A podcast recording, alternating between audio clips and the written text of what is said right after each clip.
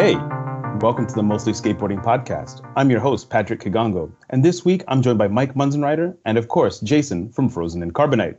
The boss is back, and so's Baker. On Friday, January 26th, Baker Boys Distribution blessed the skate internet with Baker Has a Death Wish 2. The video was the main subject of discourse in chats, on skate Twitter, and yes, even on the Slap message board until it was unceremoniously removed from YouTube the following Monday. The video has been ripped and reposted onto other accounts, but as of recording today, February 1st, 2024, the start of Black History Month, the video is back up on Baker's YouTube channel and presumably unchanged. Cannot confirm. I haven't watched it since yesterday. And that was a ripped version. Jason, throwing to you immediately, your thoughts on this latest offering for Mr. Reynolds and Company. Oh well, first of all, um, Baker Death Wish probably. I mean, and I have no data to support this probably has more riders than H Street did back in its heyday. Like the video is an hour and seven minutes, odd minutes long, and there's people on Death Wish that weren't even in it, like Jake Hayes, for example, uh, Taylor Kirby. But for me, standout parts were Brian O'Dwyer. Talk about that in a second. Talk about that part in a second. Casper Brooker, Jamie Foy, of course, and that one Sean O'Connor kid, who's really dope. Um, Brian O'Dwyer. Well, before I talk about that part, let me talk about the music supervision writ large. Yeah, Baker's always had really dope music supervision. They kind of combine the zero old, you know, 70s classic rock deep cuts with some rap, with some of that 70s AM radio vibes that Rocco had in, in some of the world of. Um, it's almost it's hard to put into words how dope it is that someone skated to Journey and Spiritualized in the same part. Yeah, I wish I, I, I, wish I knew better like the Spiritualized uh, reference because for uh, for for Spiritualized heads. Well, first of all, I mean they've been using a bunch of videos, but like when once that kicked in, like after that interlude, right when he ollied, I guess the gap between the light pole and the cop car, I, was like, oh my god, that was shit. fucked up. That was an incredible yeah, that was super ollie. fucked up. It was amazing, and then also the fact that that teamwork. You know, something my wife said to me earlier today. She said, you know, you have this crisis of male loneliness out there, and you know, there's part of me just wishes, why don't you just get your husbands and boyfriends to go try skateboarding or something like that. You guys seem to do a lot of male bonding. You know, those of you who are a bunch of dudes together. But anyway, I, I need the spiritualized breakdown though, real quick. Oh, oh, oh. So I'm still left hanging. All right, so um, so Mike, are you familiar with the band Spacemen Three? You guys are like um on a different level with all this stuff than all I. Right. So Reader's Digest version of it is Spacemen 3 were arguably the coolest, most out there, drugged out band to come from England in the 1980s. Their credo was taking drugs to make music to take drugs to. And a catchy a, a catchy slogan. Exactly. And, and yeah, no, they like, don't get much catchier than that. Yeah. The snake eats its tail. It's tight. exactly. Yes. Yeah, and um, you know, it just is what it is. Um, the influence of the Velvet Underground, science fiction, trippy space stuff, uh, heroin, and just the fact that living in Rugby, England, when you are not a student at the rugby school, which is uh, one of the elite private schools that filters into Oxford and Cambridge and into all higher rungs of British society, Spacemen 3 were the total opposite of that. They were drugged out, didn't care about society. And the band kind of fell apart in 1991 and so Jay Spaceman, who is one half of the creative um, creative engine of the group, the other one being uh, Sonic Boom, who has done a couple albums with Panda Bear and now lives in Portugal. Anyway, Jay Spaceman formed Spiritualized, and a big beef was between them was that for the first Spiritualized album, they covered "Any Way That You Want Me" by the Troggs, and I think Sonic Boom had wanted to do that. Anyway, Spiritualized is on like big, loud, trippy, out there, wall of sound, druggy. I mean the album Ladies and Gentlemen We're Floating in Space from 1997. The limited edition version of that album basically came in a prescription blister pack. So mini CDs in the same sort of packaging that you would find uh, prescription pills. Like the, the drug references are the drug references are, are out of control. And it's actually I think it works. I'm, I'm going long here because I think the ideas of drug use, sobriety, redemption, um, spiritualized also super influenced by gospel music. There's a lot of elements of gospel. The song "Come Together," for example, the live version where they do like uh, an amen breakdown at the end. Anyway, it feels like spiritualized is particularly apt for the Death Wish gang. Anyway, Baker and Death Wish Gang. Sorry.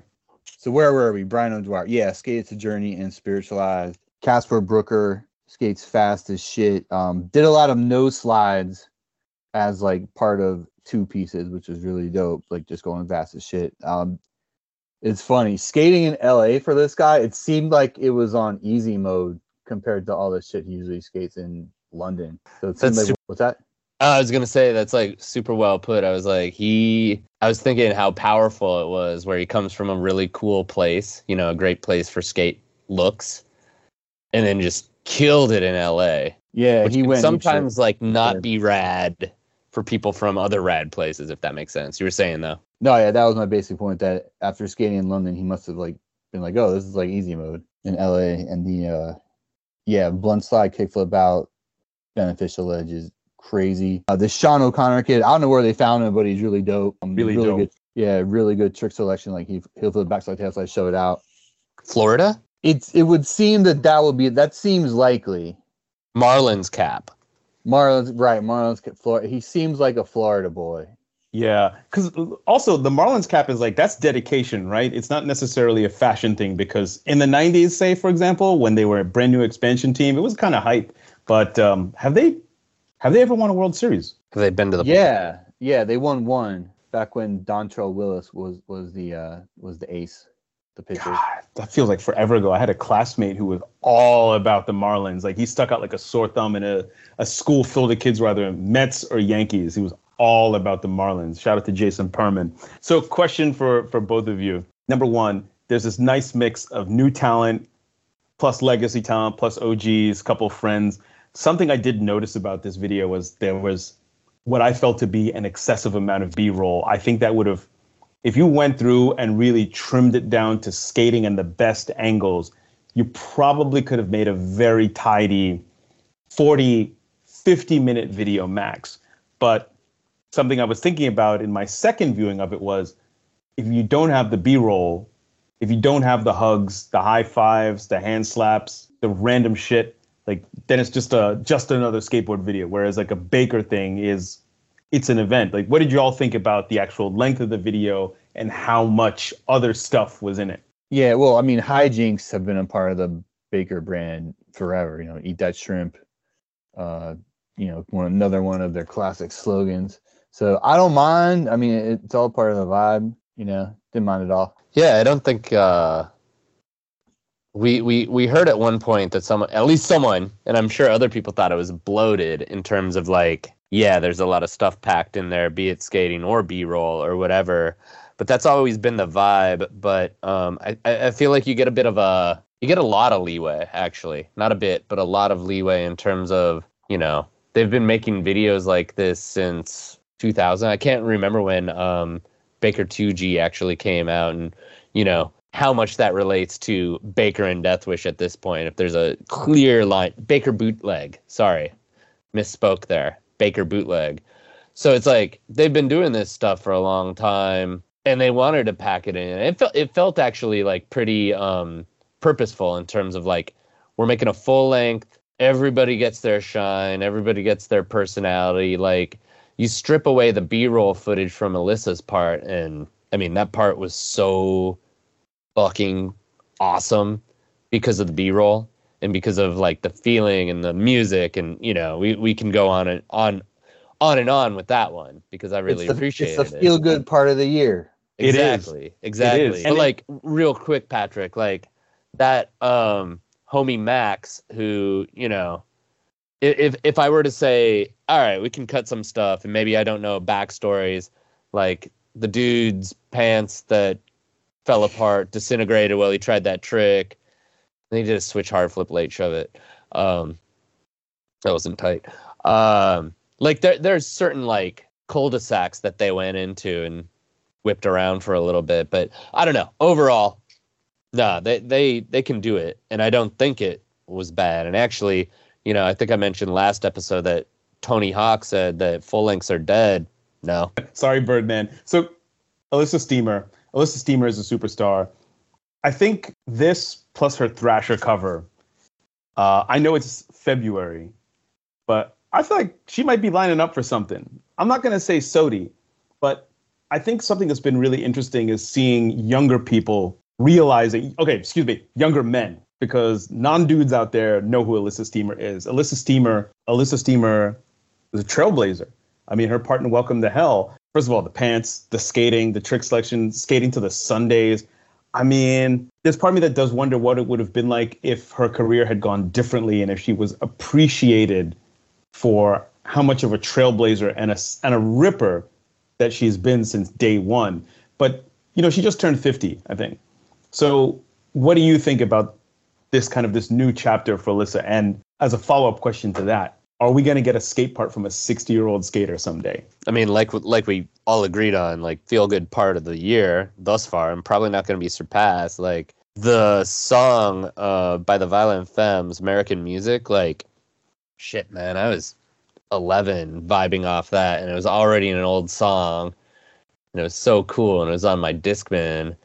To have it come with this person I've appreciated and looked up to, frankly, since I was 15 14 maybe you know whenever welcome to hell came out like summer 96 I, I think what's not appreciated about Elissa steamer's skating and maybe it is by the young men that you mentioned patrick like that part came out in welcome to hell and you're like oh fuck that was sick. It fit right in the video. There was no um yeah let's just be frank about it there was no like like golf eh, no no there was no handicapping because it was a woman skating it was just like, damn, nollie tail slide, fakie a handrail, and like crooked it too.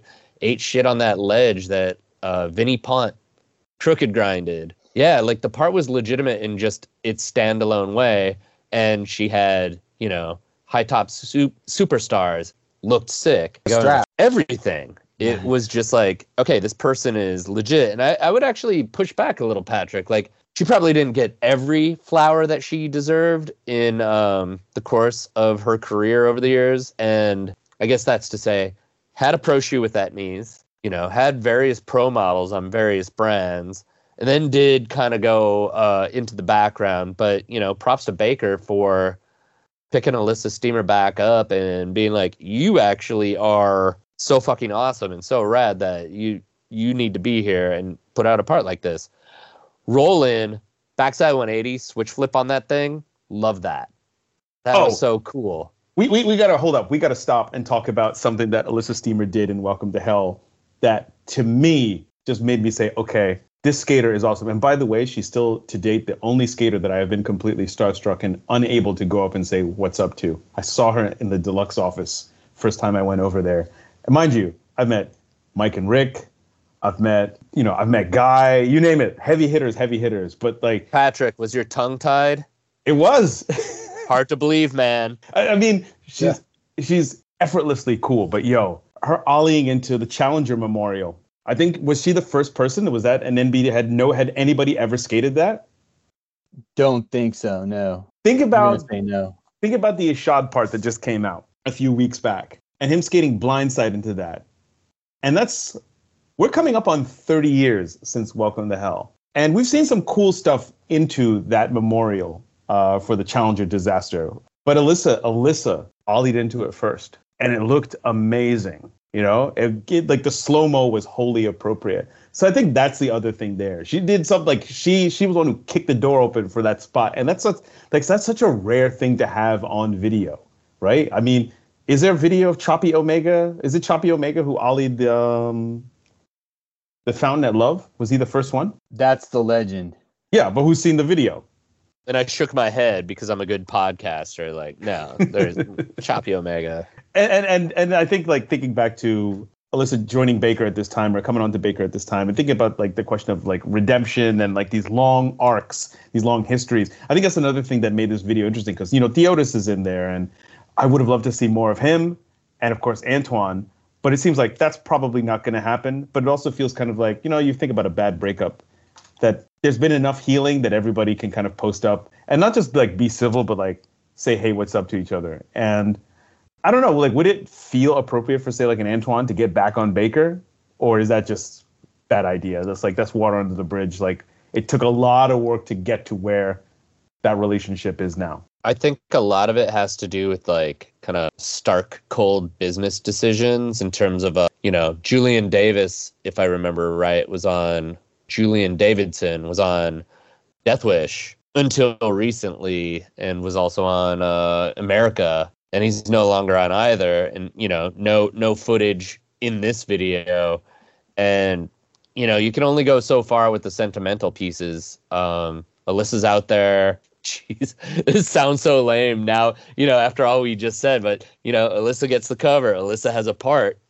You know a lot of it is contingent on what you're doing and frankly how marketable you are at any given point. Um, Yeah, like for uh, I mean for the demo, just speaking in, in marketing terms or whatever, like for the demographic that is all about An- Antoine, like for whom his parts were super impactful, like they're entering their mid thirties. those dudes buy one board a year Yeah, I mean that that they're like where I was. uh, Yeah, ten or fifteen years ago. So uh, that's another thing I put in my notes. Like, well, we'll talk about this when we talk about you know Baker's longevity. Like they keep bringing up new draft classes like every seven to ten years or so with the with the young prodigies. Let's. Uh, prodigy is an interesting word to use for some of these guys. Like, what, what, do, what do we think of? Uh, I don't know. I got uh, lyric and Sully on on my notes. Like, what do we think of these dudes? Oh well, I mean they're good, but like no, I, I wouldn't really consider them Guy Mariano type prodigies. They're rookies. I I think Yeah, rookie is the appropriate term. All right, I'm gonna I'm gonna uh, you know show my cards a little bit. They're like late second round picks though. Wow. They're really they're really betting on these dudes. Like, Yeah, I mean it. It's weird when you sponsor young M. It's like you- you're betting, you're you're making an investment in them that they're gonna stay into skating and be something and stick with your company, which Wow. is Well, a and I- lot. You know, people go through crazy shit between like, you know, those years between like 12, 16, 17, 18, whatever. So it's not a sure I- bet I mean- by any means. Yeah, I mean, I, I saw like lyric come up, and I'm I, I apologize for not looking up lyric's last name. First name kind of stands alone, and I was like, whoa, kid named lyric. Okay, here's this, here's the skating. All right, and like you know, rudimentary, very lazy rudimentary internet research. And lyric had a video uh, in 2022. You know, they did uh, some project that kind of introduced the kid. I'm like, all right, Yeah, I remember. that Weird. weird that that that was the skating that was in the new video. Okay. And then sully sully is developing but the 360 pressure flip kind of was I know- like Yo, shout out Damon Bird. 360 pressure flips are back. Did they nate, ever Nate sherman's head has been tingling for a week. No it's it's like it's kind of like all right shot selection's a little uh, a little iffy. But yeah sully had some shit and I, I don't know how you go 90 miles per hour and do a nollie backside shove it. Nice. Which which is not a trick. It's a trick you can do, I've seen, but it's I not a mean, I've I've seen fakey backside shove it. Well, but then it's uh, a I've seen- fakey I've seen people fakey frontside fake- shove it. It's Yeah, yeah, fakey the weird frontside shove transitive. What about that kid Zion though? I think he I think he had a little something. I think he had a little bit of that je ne sais quoi. He's Oh, good. He's good. He's good, and he was skating to Lou It's Reed. good. No, he's good, and he's gonna be really good. I yeah, I, I'm sorry that I I left out Zion because my notes left him out. Wait, we're, we're That really kid's real. What up?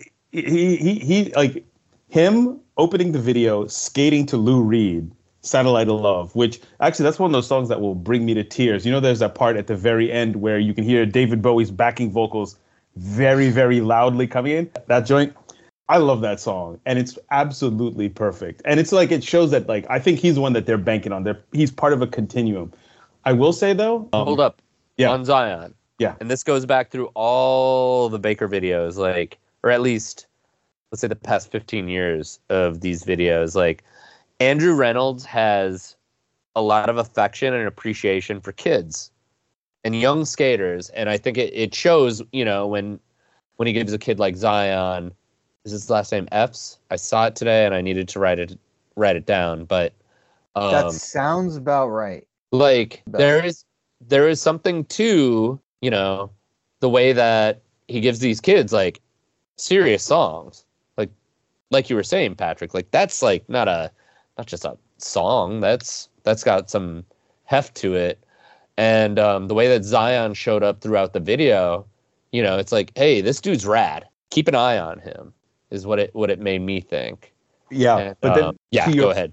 to your point about thinking about skaters as rookies, I don't want to deviate too much here, but I think one of the challenges, and Jason, you hinted at this, one of the challenges of being a skater between the ages of 12 and 18 is that by the time you hit 18, other interests and life, that's when they really start to get in, in the way. And that's kind of where the divergence happens. That's where you see the skaters who end up becoming you know, having like a real career, everything like that. And then you have people who fall off and, you know, they still skate now and again, or maybe they just, they get out of it completely. Who would y'all say is the greatest rookie of all time? Oh, that's easy. Pat Duffy. Not Guy Mariano? Hold up. Rookie, like, as in having a, like, coming out of nowhere and having a part. Exactly. Pat Duffy, without, no question. I think who else? I'm I'm gonna throw out uh, Nick Trapasso in that uh, Baker not Baker. Jeez, he was on Baker bootleg. Bootleg. Jeez. Okay, they need to make this shit less confusing the next time around. Um, in that toy machine video, the Nick Oh, Trapasso yeah. part, that Suffer the was joy? That was some that shit. was shocking. That was shocking. I don't think anybody saw that coming. Mariano too. But I guess I don't know because like Mariano had been on Powell, but then his blind part, it's almost like I don't know. Like you're right. Like actually, yeah, Jason, I think I, I might defer to you on Pat Duffy because I obviously didn't see questionable when it first came out, but thinking about it, like trying to think about it in context and talking to people who were there, it was like, oh, there's this dude Pat Duffy. He's on Plan B. Like who's it? Because everybody else was a was a known quantity except for what Fabry, right? Was Fabry on? Uh, was he on H Street? It, Fabry was on. He might have been on H Street. He had a part in this A1 Meets video, which was pretty sick. Who didn't? What? True, Everybody yeah, was true. in there. Yeah, Fabry was yeah. apparently from that. Minneapolis. Like Fabry lived in Minneapolis in the late '80s, early '90s for a little bit. Like he was grinding big rails at like uh, Minneapolis uh, MCTC, Minneapolis Community Technical College. There, there were these rails in back, and he feeble grind like a 12 stair, 1990 ish. That's that's the local lore, and it's funny that he uh, basically did a bunch of like tech gross bullshit in Plan B questionable, but was a power skater elsewhere. He did other, other things that he's more famous for. Anyway, back to back to Baker talk then. What about Vince Palmer, the homie from all the Supreme videos? I really liked his part. Like it seems like he got he's kind of having what LeVar had when they get their growth spurt and they're starting to feel and look more comfortable in their skating, you know? Like it's a little less gangly, it's a lot more controlled and Oh, uh, it's that little guy. Yeah. Yeah. Dude, got a I'm, I'm just annoyed power. that they gave him a name. Look at him. Look at him. We're talking about him now that they gave him a name. Like that's the power of a name title in a video. Vincente Palmer. He's- Is he from Italy? I'm not sure. But Vince Palmer is a hard body Seems like name. it, right? Right? His name It's is like a 35 year old's name. Vince Palmer, attorney at law. But yeah, what did he start off with? Like switch back tail, switch flip out. That's that's some heavy. They Smart. cleaned it up. Yeah. Yeah, he def- yeah, definitely stood out. Is Reynolds the greatest scout in skateboarding? Currently or all time? Uh, Uh, Let's go all time. All time, I probably. I mean, I'd probably say Mike Ternasky because he kind of in- invented that whole paradigm of being like a town scout, town manager. Oh no, Stacy Stacy Peralta did, but um, Yeah, but the late I'd Mike say- Ternasky took it to another level. Yeah, I'd I'd, I'd, I'd say Mike T, but uh, he, he's up there. I feel like Girl Chocolate. I, I think for a while, Girl Chocolate it was so easy for them because the people Girl- who were the best were like automatically on. Mhm. Girl and Chocolate's problem was that they, uh, let's say they drafted well, and then they didn't re-sign any of their rookies onto like amateur deals. It's an imperfect uh, metaphor, but like they were the New York Knicks, where they never, you know, signed a rookie for like twenty plus years, or you know, like kept a rookie after their rookie contract. Are you are you referring to uh the slew of rippers that were caught in what's known as the Crail Tap Flow Vortex? Yep. Exactly. Yeah. Uh, Travis Stanger, Nate Comfer, my buddy Nate. He's uh, he's from Minneapolis. Idiotically good, What- stupidly good. What about all the people that almost got on Girl but didn't? So Henry Sanchez later on, like Gons, and I think the um, the consolation prize was okay. We'll put him on. Uh, we'll put him on four star clothing. Which like you had a chance to put the Gons on. Lucas Puig apparently. I think Lucas was in the running to get on Girl. Yeah. Why also, uh, I think also Jean Baptiste Gier was getting. I think he was getting flowed by them for a minute. Jesus. Back The when he only was one I'm mad about is JB. That's a huge what if. That's such a huge what if. I mean, oh, dude, Julio, Julio grinding up that rail on a girl board. I know they should have just put that him photo. on. They, they definitely should have just put him on and just be like, yo, come to SF, film a bunch of cool stuff. And then, you know, the most awkward fit of all time was him on Enjoi. I would also add um, maybe Dill into. Oh yeah, Scouts. dude. Dill's picked some winners. Like the new kid, the new kid that we just talked about. That kid's a winner. He's fucking killing it. Yeah. So then, kind of like uh, zooming out a little bit uh, and still continuing to talk about Baker, but kind of putting them within the perspective of other things that have been happening in the in the industry over the last three or four decades. Why has Baker lasted so long? Like, what are they do? What are they doing right? What are other and who are some other companies that have had the same type of longevity? Maybe not necessarily being cool, but still relevant, still putting out videos, and still having a team with riders that people care about. Well, the main thing is that their brand identity is kind of malleable, meaning they're not Hesh, they're not rap, they're not cholo, but they can be all of the any of those things. You know what I mean? Plus, they're just lizard brain enough to appeal to like the 12 year olds out there, which is like the major skate demo. Yeah, you can like be like, oh, I'm a I'm a new skater. I've done this for two years. I live and die by this shit because I'm 15 and a half. And here's Baker. Whoa, Jolo dude. Whoa, awesome. Uh, yeah, yeah. I don't I don't need to go down the identity chart. Like it's got something for everyone. And um, you know, if you are a new skater, it's enough of a fuck you we're not the establishment like we're not your parents we're edgy enough even though like your parents are as old as the guys who run the brand if not younger. And it's it's it's just like this perfect i don't want to say perfect because perfect is a hard thing to to achieve. It's a reflection of skateboarding in a lot of ways. Uh, it's also a very los angeles company and the video you know shows that through and through. And i, I think it's actually really fantastic that god how whack would it be if baker and deathwish were skating a bunch of china plazas like get the fuck out of here that's that's not what we want to see Yeah, that's yeah, that's not really their uh their thing. And I also put this in my notes. Like it's they seem to have kind of an austere business model. Like they're not going to China. Don't really see them in, in Europe that much aside from like, you know, Paris here and there. milano But yeah, Milano. yeah, yeah Who, who's got the italian yeah no i'm not even gonna try it No, no, you had it. You had it. No, Jason, you're right. And like, milano yeah, Milano. Yeah. You, you know, Sorry, Jason, you're right. Like, like, like sticking to a pretty sticky. Like they have a program. Like they, you know, you know, if you watch a Baker video, there's gonna be some three six mafia, right? There's gonna be a little bit of Hesh. There's gonna be a little. It's you know what? It's the perfect marriage of Hesh and Fresh. Maybe that's the key to longevity. yeah, there you go. it, it's it's a cocked atlanta braves hat Yes. Oh, by the way, Reynolds wears so many different sports teams hats. Like, is it just a fashion thing, or does he like a lot of different teams? I think it's a fashion team, but it's like something I need to delve into now that um, you've brought that up.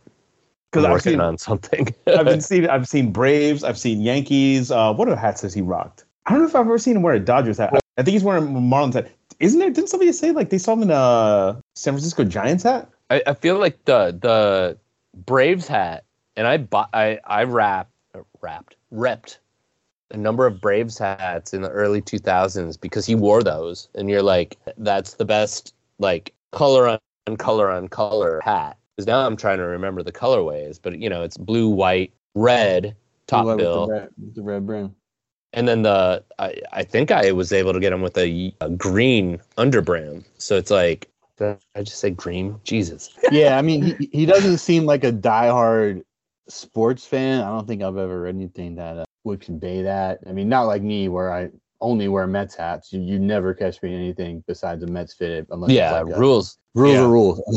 Yeah, Rules are like yeah, rule unless it's like you know something non like non sports related, like a skate shop or whatever Supreme or you know some type of quarter snack thing. But um, yeah, fun, funny thing, he always wears that Marlins hat.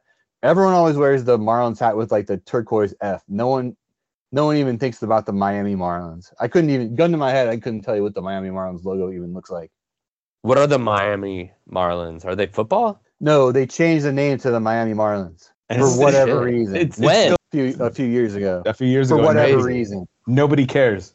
Like That uh, uh, let me let me quote everyone. That's crazy, yo. so, I, I remember like uh, oh yeah, the the new stadium. I, I want to say that they built a new stadium for them in Miami, and it ended up being a big boondoggle. It was one of those uh, huge projects that nobody wanted, and it was a disaster at, at every single level. And just they're just there's just oh no, I think I think I'm thinking about uh, the the Rays, Tampa Bay. Really crappy attendance, which I don't know. Uh, Florida doesn't want baseball. Yeah, but it's there for some reason. Anyway, back to the question of uh, the question of longevity. So Oh, yeah, Baker has a lane, and they're they're sticking to it. So who are some other brands or maybe distro you know distro companies that have done similar? I mean, off top you could say Real and also Deluxe as a as a distribution company. I mean, Real had its imperial phase from what 92 to what 98, 99? Like an imperial phase basically being where a brand can do no wrong. They're selling a lot of boards and they have an excellent team. Um, and they still have a huge, excellent team.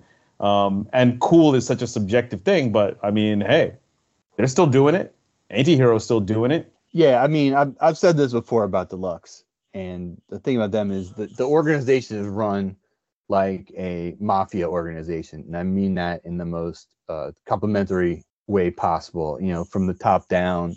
Jim is the underboss or whatever. Who would be the Godfather? Godfather would probably be like, who's the trucks guy? Tony Vitello. Yeah, Vitello. Vitello Mhm. would probably be the Godfather. You know, it just and it just goes on down from there with the, the you know the different team managers would be like the street level capos or whatever. I'm loving this, by the way. I need a series. but uh, yeah, just because it's so organized and run- they run such a tight ship over there that uh, you know, and they had keep. Speaking of like talent, talent managers, they, who have they gotten on their team when they were way young? That like, uh is that Alec Majerus guy on Real? He's on Flip. He's on flip. Oh, he's on Flip. My bad. Other I mean, Minnesota guys. Ishad, Are, Hello. yeah. And that Who one guy from Arizona. Which one? And there's so many. No, the one on Real. I mean, it's kind of hard because like there's different crews within Real. Like you, you sometimes forget it's such a big team, and then you know whenever you find yourself asking yourself, how come Real doesn't go and put out another full length? Just like, how long would it take to film something like that? Oh, I mean, I, I uh, for a story I had on Quarter Snacks, I talked to Tim Fulton, who's like, yeah, deluxe team manager. He said you can't do a real video anymore because there's too many people, too many conflicting schedules. Yeah, just too much conflict in the time and energy and like content that people have to give out. If one person has a video part, they got to put it out then, right then. You know, maybe three people have one, like a video part put together, and then you know they put it out together. But yeah, they're not. I, w- I would be uh, surprised if they got another full video out anytime soon, based on what uh, Fulton told me.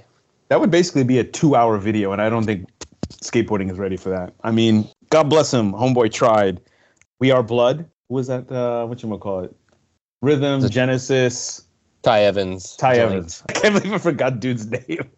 it's been a long week. Also, I didn't have power today because uh, there was a storm over here, so I'm just kind of getting back in the in the groove of things. Something we we're kind of talking about before we hit record was do truck companies count in terms of longevity? Because that's a completely different model. I mean, most of the truck companies we know and love have been around forever. Yeah, I I was the uh, guy who was like, "What are you talking about, Patrick?" um, yeah, Indy. It, it's funny though that like truck companies have like come and gone in in in that Independent is still here. Gullwing. I don't know if you can buy a Gullwing anymore. Someone's shouting at the radio. I think you can in some form or fashion. is Larry Balma still like selling tracker trucks? Tractors. There's got to be a market in in like the 80s nostalgia I'm literally s- sitting. tractors. I'm sitting on my hands, not because I don't want to Google any of this, but I was just doing that because it's comfortable.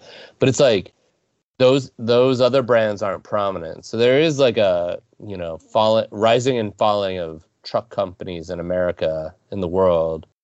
I don't know. It, Yeah, yeah, I mean, there's the whole slew of come and gone, but the main ones, independent, venture, Thunder. Thunder, and that's it. Tracker was really prominent in the 80s and, and stuff. I mean, Yeah. I got had tracker uh, trackers on my first board in 1987, but What about Orion? um, what's that? Orion trucks. Orion. Oh, yeah. Those were terrible. Where did I think I had some and they broke? Who else? Oh, Gullwing is still around, by the way. Um, they are under the umbrella of Sector Nine, so I think they Oh, yeah. they're now in like the, Oh, the longboard niche. So if you can, hey, if y'all can keep the lights on doing that, shout out to you. Grind King is back. Brian King's still doing it. Tensor, So- Tensor's still so- around.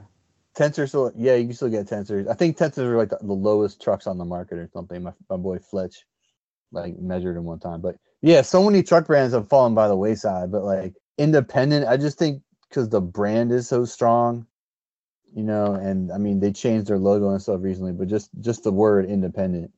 Well, and there was like a, a grip of people that kind of defected from independent, and still don't know the full. I don't have a full understanding of why that happened, but y'all remember that. I don't know. Yeah, and- Effective and- to like Ace. Ace and or Thunder, be it and or Venture, be it you know sponsored guys or people that didn't even need to you know didn't even have allegiances. It was just kind of like uh, yeah, we're kind of done with indie. What what about um? I mean, Krux at the end of last year, not only cut their team manager, but the entire team just gone. No explanation, no nothing. I think several people said they found out by social media. Yeah, it's Yeah. like it, it's you know terrible that people lost their jobs and or sponsors. Krux was one of those where yeah, you're like sub brand of NHS basically. It felt like I mean, they had a niche. Like, if you wanted a truck that looked like a donut with sprinkles on it, like they had a truck for you. that's a good point. Yeah, they had a lane, but you know, like that kind of thing is it's very sudden. But anyway, back to the question of longevity. What do y'all think is the biggest enemy to longevity in the skateboard industry? What will ensure that your company will not last more than 10 years? Changing a bunch. Drugs, having owners who are like super into drugs. That too. I've heard gambling is another big one too. Like uh, folks being in uh, in serious debt to bookies. Was it was that uh, that company up in San Francisco, uh, CNO Wheel Company and Fit Skateboards? So I, I don't know. I don't know if that was gambling or, or something else. I heard they were somebody was playing with the money there. I seem to remember like they had a great roster. Like uh, Oh yeah, Jason- Fit was Fit was dope, man. Was, Yeah, there was a lot of- video, Credo. there was a lot of potential there, but just like checks were being bounced, people were getting frustrated, and then eventually just they they shuttered. I think another one that can kill your longevity is selling too soon. Um, like say selling your brand to either a fashion house or some partner gets out early, and I think uh, Mike, you had just said this, changing too soon. Like maybe like you can think of you ever think about like um try, try to think about companies like where you like you like wait a minute why do all these people just I think it's like this happened to Zoo York. Like that original, like the original crew was so sick, and then it got sold to Ecko, and then the whole the whole flow switched up. Like Clyde Singleton is awesome, but he's not a New York dude. Why is he on New York? Now Clyde actually got a nice check out of that, so that was a good thing. Um, same thing like Donnie. Yeah, like like Zoosthetics. I, I think he talked about. I think Clyde talked about on that on some podcast, and I think Rodney Smith also talked about it on the Nine Club. Um, I'm kind of paraphrasing here, but I think he said something like they had overextended themselves and partnering with Ecko would you know would enable them to keep doing what they want to do. Blah blah blah, blah something like that.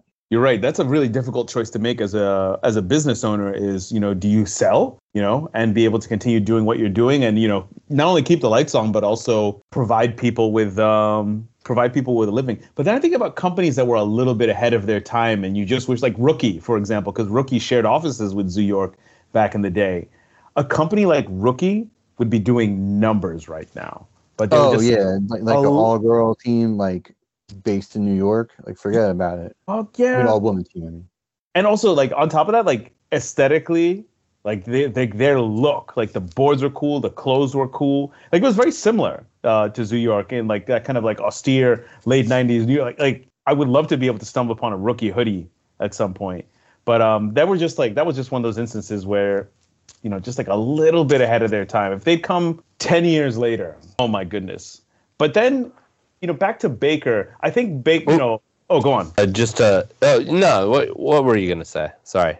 Well, I was thinking about something that um, the homie Seb, uh, Lewis Button on Twitter, for those of you who want to lurk on his page. Um, he's hilarious, by the way. Great skater, too. He said that Baker is the quintessential LA company right now. They's like, they are LA. And I think that's something that helps with longevity. If that's like the default board that everybody who lives within however many mile radius, like the, the first thing that they reach for when they're in the shop, like, oh, let me just go get another Baker board. Let me get a, another Baker board. That's a huge one too.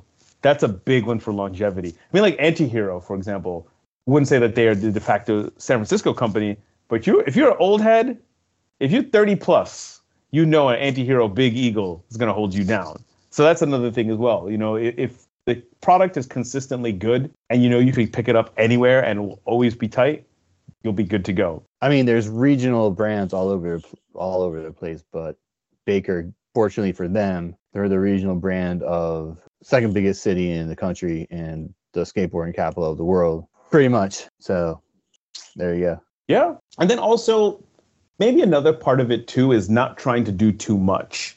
I think you know I think about a company like World, like World Industries still exists, Dwindle still exists, but they 89 to 99, the combination of what World was doing, what Rocco was doing specifically, and what was happening in street skating, I don't think that there's another, you know, it's like, you know, the same way that people get nostalgic about the 60s, that's what it is for skaters. The 1990s too have been there when all of that was happening. Like you will never have, and, and think about this from a company, a brand perspective, longevity like there was no way that Rocco could continue to be as disruptive and as innovative over a long term. Like you burn out, and he he cashed out at the exact perfect time. And yeah, I mean that that period was uh, was crazy in terms of like the innovation that like Clyde mentioned this on some podcast also like you went from like boards with no nose like in 1989 1990 to like switch to switch 360 for nose slides in like three years you know yeah like the skating the the hardware, the fashion. I mean, it was like living in fast forward, and it's bizarre thinking about it because would would y'all say that skating is moving significantly slower right now? Oh yeah, I mean, there's there's innovation out there. Like you'll see something like Antonio Durao like switch 360 from nose one slide a handrail, but it's like comes like once a year. You know what I mean? There's innovation on like the ledge tech level, but well, yeah, there's you know the kid who's doing the kickflip front blunt down Hollywood 16, and that's innovation. But I don't know if it is. I mean, it is, it is, it is. But that seems like stasis in terms of like hammering that same spot for the Thrasher cover. True. And oh, you know what? Here's another thing about Baker. When a Baker video drops, everybody's watching. I mean, everybody watched this joint. Like that, it was like that was the marquee event for something like 48 to 72 hours in skateboarding. And you think about how many videos come out all the time and how difficult it is, you know, just us doing this podcast, how difficult it is to keep up with things. But the fact that, hey, Baker just dropped a video, you know, you got to check it out. Because you know well, it's going to be good. And you know everyone's going to be talking about it. They put it out in, you know, late January because they knew that was when we're going to be talking about it. Specifically the mostly skateboarding podcast. Furthermore they posted it on their own youtube channel not the thrasher site.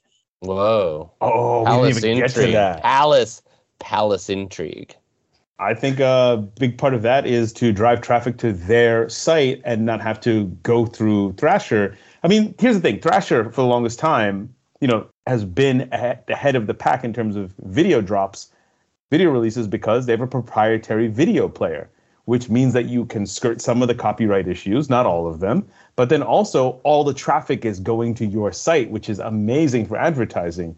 And that shows that, you know, that shows like serious business mindedness. Very similarly, Baker decided we're going to post this on our own YouTube. We will definitely be linking out with Thrasher, and you know, the premiere looked crazy. It looked like a like a really good time. But um, it's interesting, you know, because uh, you know, coming off of last year's uh, SOTY season, which just kind of felt like, oh god, this again. It felt so refreshing that as soon as SOTY was announced, a bunch of cool shit started coming out. You know, now we got this new Baker video, and I think there's some other stuff that's going to be coming in the pipeline that's going to be good.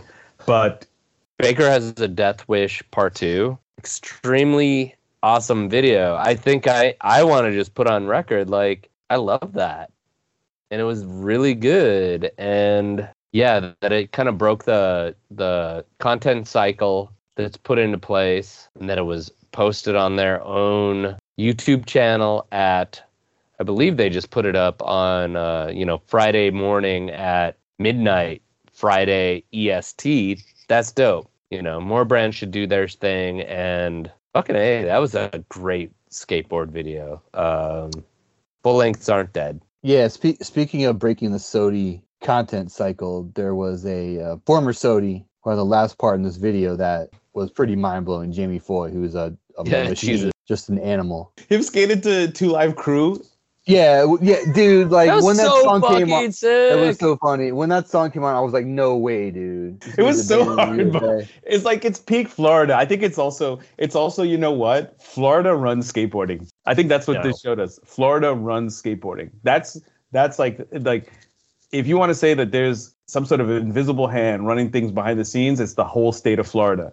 Everything dope that we love about skating is coming from Florida. So All right, it's, so it's so it's Florida, um, New York, and Minnesota. Exactly. Exactly.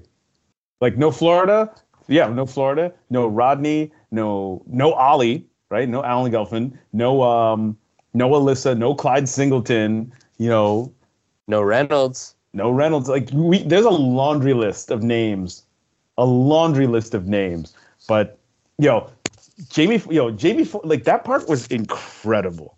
That was. yeah, for me, it was like, you know, he he laid low last year, obviously filming this, and he didn't make any noise in terms of SOTY, in terms of the SOTY hunt or what have you, and he just drops this, just you know, just to remind everyone who the fuck he is. Uh, he fakey Yeah. five o to double kinker. Yeah, Figgy Five O Double kink. Yeah, he And just that can guy I- can I- doesn't think jump, jumping on rails for that guy is like he doesn't even think about it. And no, okay, all you. No, I don't. I don't want to come in that hard. Fakey five o. How else do you fakey five o a handrail? That is how you do it. That is the trick. It's not some other dumb trick name.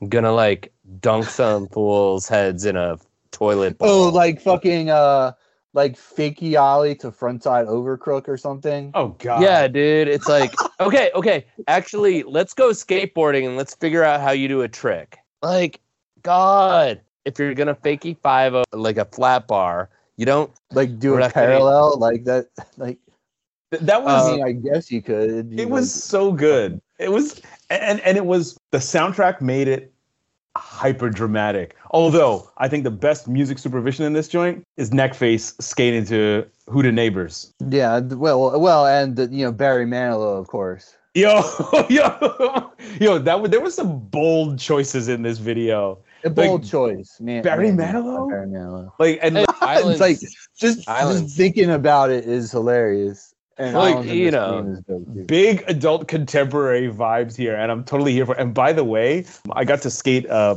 at Baker Boys uh, thanks to the homeboy Jamie.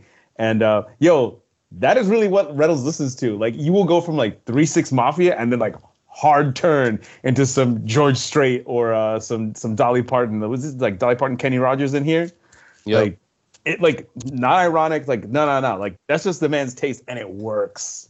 well, which makes me think about like Baker. Okay, Ultimate LA Company girl might have given up that torch, but dude, Baker is like Americana, and I think if you watch that video, it's very. I mean, it's hyper LA, but but it's appreciative, and it. Ugh, God, now I'm getting into controversy.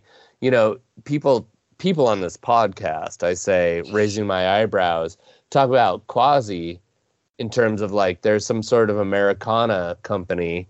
Baker does it in like a non snooty ass way. Baker appreciates the country we live in, boys. I mean, this this America.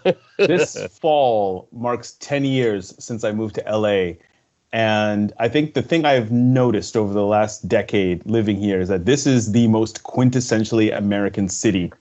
It's not, even New York. York. It's not New York. It's definitely not Miami. It's not Chicago. Um, it's nowhere in the plains. It's nowhere in the deep south. It is Southern California. It no, is it is in Southern California. It is LA. Why? Because this is the logical end of the American dream. This is where this was the whole point of Manifest Destiny. Sea to shining sea. It is, it is even the deepest, most uh, out there immigrant communities you can find here. And um, I think it's only it's second only to New York in terms of linguistic and cultural and ethnic diversity. It's still somehow managed like every community here still seems to reflect something super American. So take for example uh, the Hmong people, uh, many of whom came here as refugees during the implosion of Southeast Asia after the end of the the American War in Vietnam. There's a whole lane uh, here of Hmong families that took over Louisiana fried chicken franchises. And like that's that's what they do. Like that's you go there, you go get some fried chicken, and it's really really tight. And like, what's more quintessentially American than that? But yeah, like you're right. Like LA is it, it it's it's a, it's the obsession with lawns. It's the uh, the frontier mentality. You know, it's the fact that you know it's a it's a hyper atomized space. It's the sprawl. Like those things are all quintessentially American for better or for worse. That's LA. Well, I'm stoked on that. Yeah, we're stoked to uh to visit again. Yeah, pull up, come through the crib.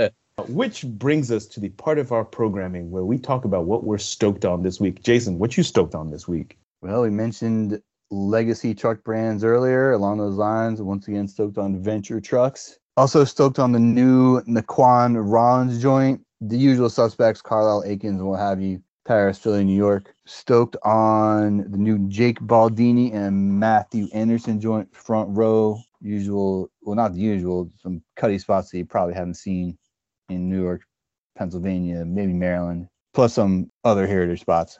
Pretty dope. Stoked on the music of Greta Van Fleet. This is one of these things where I randomly saw a YouTube video of these guys and I was like, oh, this is pretty dope. Sounds like Zeppelin, kind of like Zeppelin times yes and I just kind of like went through their catalog. Still making my way through it. It's yeah, pretty dope if you're into Zeppelin what have you. Mike, what are you stoked on this week? Uh, I'm stoked on watching watching, excuse me, the TV show Bosch. Uh, there's a lot of fans on Twitter, at least like random skate people that I appreciate with their opinions of it. But um, I, I started watching Bosch and then a couple days later i tested positive for covid so i was like stuck in my bedroom when my family was home and i started watching bosch and it's pretty tight in terms of they show la in a way that i never really appreciated and i'm watching the baker video and i'm like oh wow la and then bosch la whoa cool and yeah basically uh, bosch and the new baker slash Death Wish video. We, it's a Baker video, guys. Come on. Reynolds all over it. Like has given me a new appreciation of LA, and that's pretty cool. Uh, Patrick, what are you stoked on this week? I am stoked on Spitfire wheels, although I can't go skating because it's pouring rain right now. Uh, and it's going to be raining all of next week, which sucks. So in the interim, I've been going through uh, and organizing all of my CDs and my records since the move.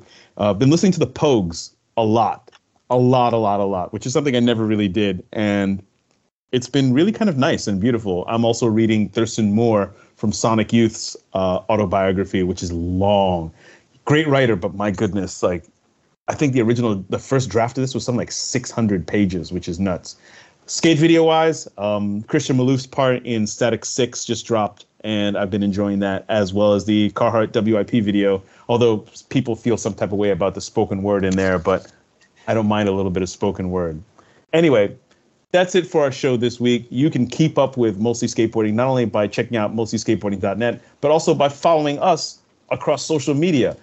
Mike, where can the people find you on Bobby Digital's internet? I am on Twitter and Instagram at M Munzenrider. And if anybody wants to friend me on Blue Sky, come on, guys. I'm same same handle. Uh, Jason, where are you? Bobby Digital's internet. On Twitter at Carbrite1994.